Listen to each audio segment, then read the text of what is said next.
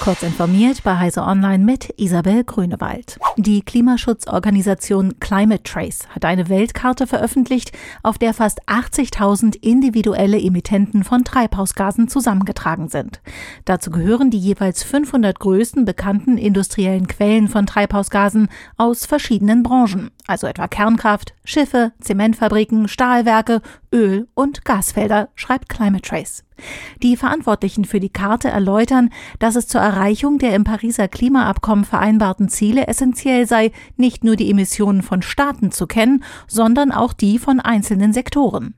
Die der Karte zugrunde liegenden Daten stammen von Erdbeobachtungssatelliten und anderen Sensoren. Diese werden unter anderem mithilfe von Techniken der künstlichen Intelligenz und maschinellem Lernen ausgewertet. Beim dritten Versuch hat es geklappt. Die Riesenrakete SLS der NASA ist zum ersten Mal gestartet und hat die unbemannte Mondmission Artemis 1 begonnen. Die Rakete hat etwa 45 Minuten nach der Öffnung des Startfensters abgehoben.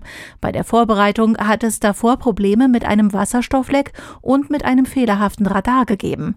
Beides war rechtzeitig behoben worden. Nach dem Start zeigten alle empfangenen Daten, dass die Triebwerke planmäßig arbeiteten und der Missionsbeginn ein Erfolg war, erklärt die NASA.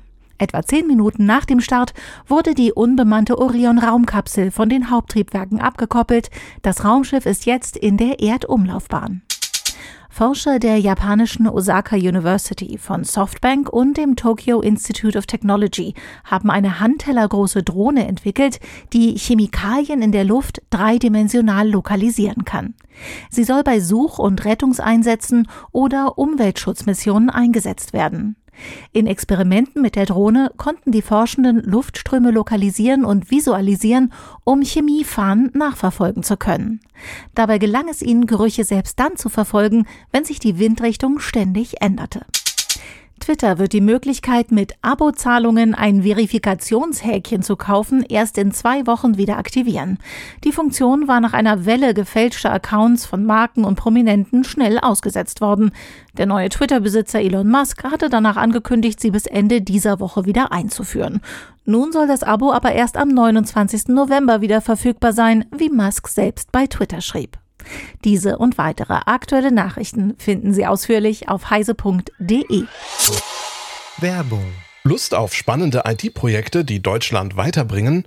Dann gibt's in der Bundesdruckereigruppe die passenden Jobs. Als IT-Sicherheitsunternehmen des Bundes arbeiten wir an innovativen Lösungen für den digitalen Schutz des Landes. Immer mit dabei? Teamzusammenhalt, Flexibilität und kreativer Freiraum. Klingt gut? Jetzt bewerben und in der Bundesdruckereigruppe richtig durchstarten. Alle Infos auf bdr.de slash karriere slash IT.